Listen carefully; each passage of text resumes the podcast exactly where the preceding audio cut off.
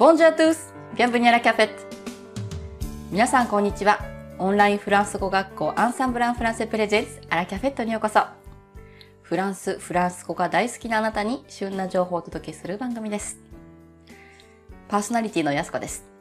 今日はコメンテーターとしてゆうこ先生に来ていただいております。こんにちは、ゆうこ先生。こんにちは、やすこ先生。今日もよろしくお願いいたします。よろしくお願いいたします。はい。番組ではラジオアットマークアンサンブル FR.com によくね、私が番組の最後にご意見ください、感想くださいって言っておりますけれども、本日はメールが来ましたので紹介させていただきます。ハンドルネーム、猫が好きさんです。猫が好きさん、ありがとうございます。では、本文入ります。初めてメールいたします。フランスに住んでいる猫が好きです。こんにちは、猫が好きさん。今回とても悩んでいることがありメールをさせていただきました。この件でコーチングなども受けてみたのですがいまいち腑に落ちなくてぜひフランスに詳しい安子先生からアドバイスをいただけたらと思います。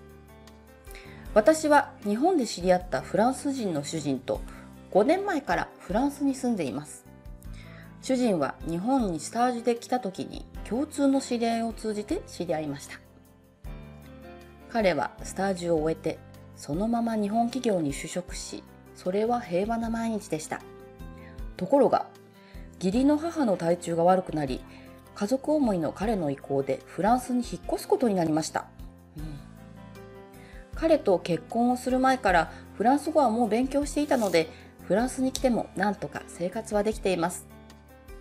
子供もいますがなんとか仕事もできて何も不自由はないのですが私は日本に帰国したい思いでいっぱいです。彼は家族のためにフランスに帰国でも私も家族が大好きなんで私だって日本に住みたいし帰りたいです。友達もいっぱいいますから。最後は畳の上で。フランスにはフランスが好きで来た日本人。フランスに来るしかなかった日本人。2つに分かれると思いますが私は後者です。私はフランスはもちろん大好きですし素晴らしい国だと思います。そしてフランス語も美しい発音で好きです。でもずっと住むとなると50歳60歳になってもフランスに住めるのか心配です。彼はフランスに戻ってみるとやはり友達もいて楽しそうで日本には戻りたくないようなのです。毎日このままで良いか悩んでしまいます。どうぞアドバイスをお願いします。ということで、猫が好きさんからのお手紙を紹介させていただきました。早速ですけれども、ゆうこ先生。はい。どのように思われますか？そうですね。うん。どうしたらいいんでしょう。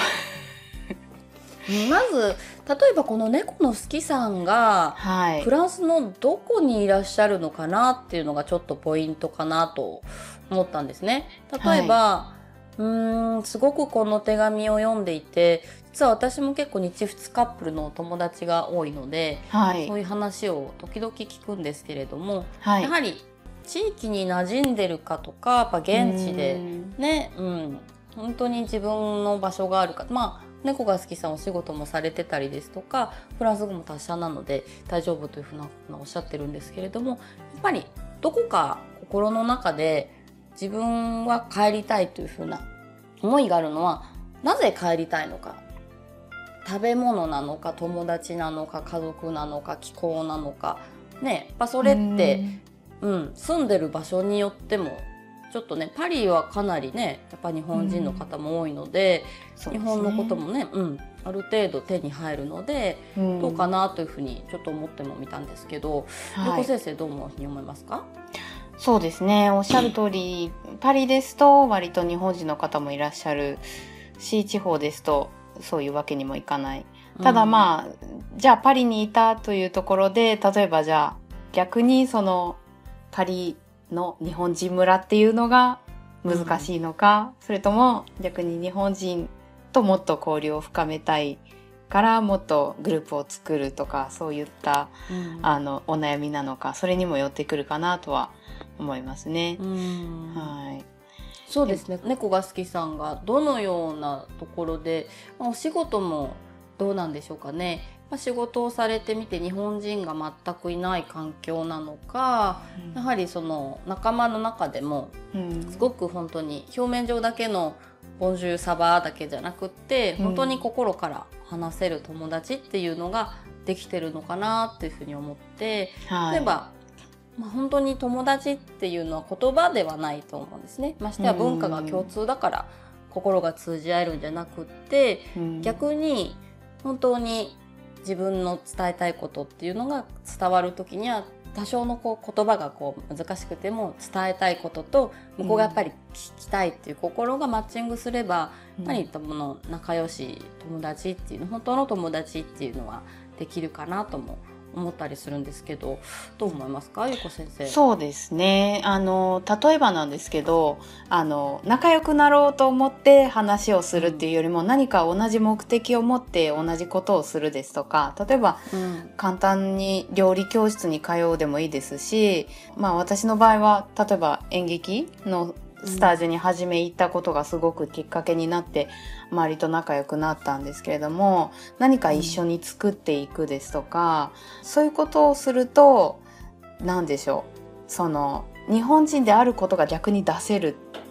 要は、フランス人のあなただからこういうのが出てくるし日本人の私だからこういうものが出てくるっていうのをお互いになんか認識できたりなんかしてあのもっとうん。もう一段深いコミュニケーションになったりするかなと思いますね。なのでまあそれはただの例としての演劇ですけどそれがじゃあ例えばお料理だったら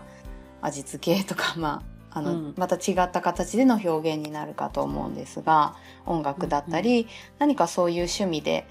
人と会うようにされたらまた違うのかもしれないですね。うん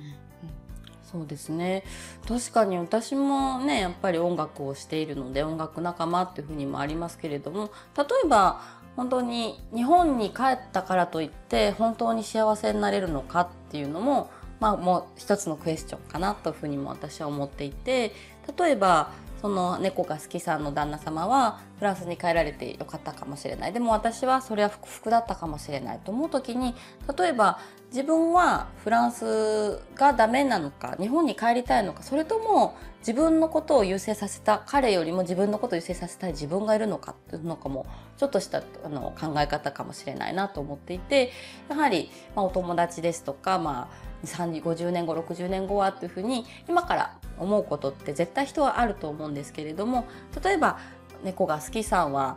幸せなんでしょうかね。その旦那さんが一緒にいてこうフランス語も喋れてお仕事もあって幸せに過ごされているかもしれない。でももしかしたらないも悩みなのかもしれないのにそれを考え込んでるのかなとも思っていて例えばそれが日本に帰ったからといって解決されるのかっていうのは実はわからない。つまり本当に今日が幸せなのかなっていうふうに思ってじゃあ幸せじゃないことっていうのは友達なのか言葉なのか文化なのかこう何がこのお手紙をいただいた時って私はすごく思ったんですけど何が問題なのかなって思ったんですよ。日本に帰りたいっていうことが問題なのか、うん55年後が不満なのか っていう感じがするんですね。なので例えばごめんなさい間違っていたらね例えば本当に今日過ごしていて幸せなんだったら50年後も絶対に私は幸せだと思うんです。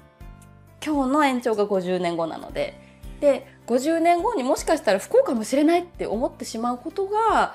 ちょっと不幸の始まりなのかもしれないですね。なので今日一日幸せに過ごすっていうのは、そのゆこ先生がおっしゃったみたいに演劇で仲間たちとしゃばかり合えることがあるのかそれとも料理教室で素敵な料理を作って美味しいねって家族で食べることが幸せなのか？今だったらお友達も遠くにいても、まあ、スカイプですとか LINE ですとかねいろいろ連絡は取れるので、うん、そうそういうふうに考えてみてもいいんじゃないかなって思ってみたんですけど どうですかねゆこ先生？そうですね。あの、フランス人がよく言うと思うんですけど、昨日でもなくて、明日でもなくて、今日ってすごく言いますよね。ラテン語のカーペディエムって言って、今を大切に生きる今を精一杯楽しくっていう風にな考え方があるのがまあある種あの、うん、日本フランスらしいなんか考え方なのかなと思うので、うん、なんかぜひそういう、うん、うん、実践をしていただくとまた違った視点になるのかななんて。ね、うん、ぜひ私も猫が大好きさんが幸せに過ごしてほしいのでぜひどういうふうになったら幸せになれるのかなっていうのをもっとその日本に帰ればいいとか何とかをすればいいって思うのではなくて普段の幸せを感じてみたりとかもっといいこともっといいことあると思うんですよね。そういうことを考えてみてはどうでしょうか。それでは猫が好きさんこれからも頑張ってください。応援しています。ゆうこ先生コメンテーターありがとうございました。ありがとうございました。さて、本日のアラキャフェットはいかがでしたか？皆さんももしお困りのこと、悩みなどがあったらぜひお伝えください。ラジオアットマークアンサンブル FR.com こちらです。それでは、また次回お会いしましょう。あら、ポシェヌファン。おわこんにちは。アンサンブルのミキです。本日のポッドキャストはいかがだったでしょうか？この番組を聞いてくださったあなたに素敵なプレゼントがあります。お申し込みは、アンサンブルアンファンセオフィシャルサイト http コロンスラッシュスラッシュアンサンブル FR.com のお問い合わせにアクセスしていただき、必要事項をご記入の上、